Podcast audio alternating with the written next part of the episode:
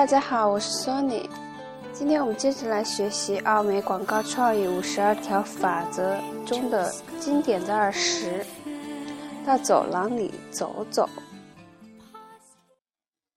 这个惯例我们已经用了多年。我们读到的每一本关于经营管理的书都会谈及它。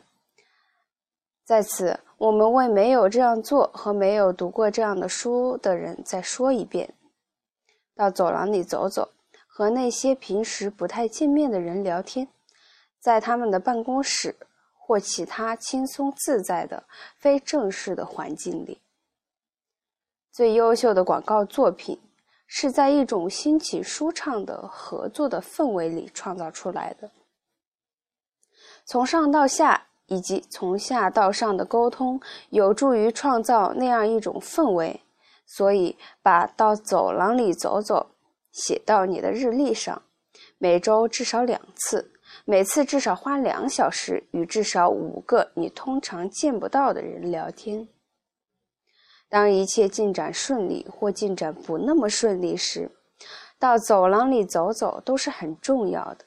当事情很糟糕时，绝对更有必要到走廊里走走。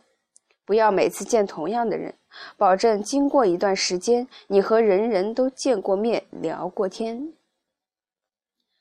这么做有哪些好处呢？有很多。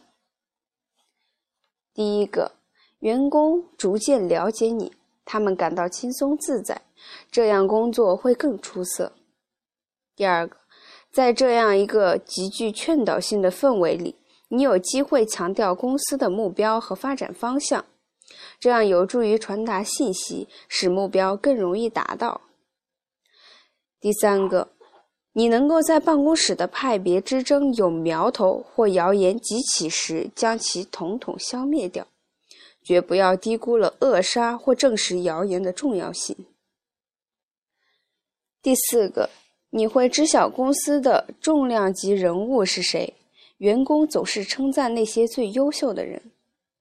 第五个，比起你从代理商那里知道的，你可以更多的了解客户及客户的需求，不过不要完全相信他们的话。第六个，你会得知你从代理商那里得到的信息是多么准确，但不要降价与竞争对手抢生意。利用信息让他们表现得更好。第七个，比起你在办公室里听到的正式的作品陈述，你可以对正在创作过程中的作品的质量有更多的了解。史蒂夫的老板曾经教给他到走廊里走走的真正技巧。每天晚上七点去，会让你每次直达问题的核心。他的理论是。那个时间段还在的人，要么是勤勤恳恳，直到把所有活儿都干完才走的人；要么是出现问题的员工，他们不知所措，不能把工作做好。无论是哪种，老板和他们交谈都可以反映出公司的一些问题。那一定必须到走廊走走吗？也不见得。杰夫非常相信邀请创意人员喝一杯的效果。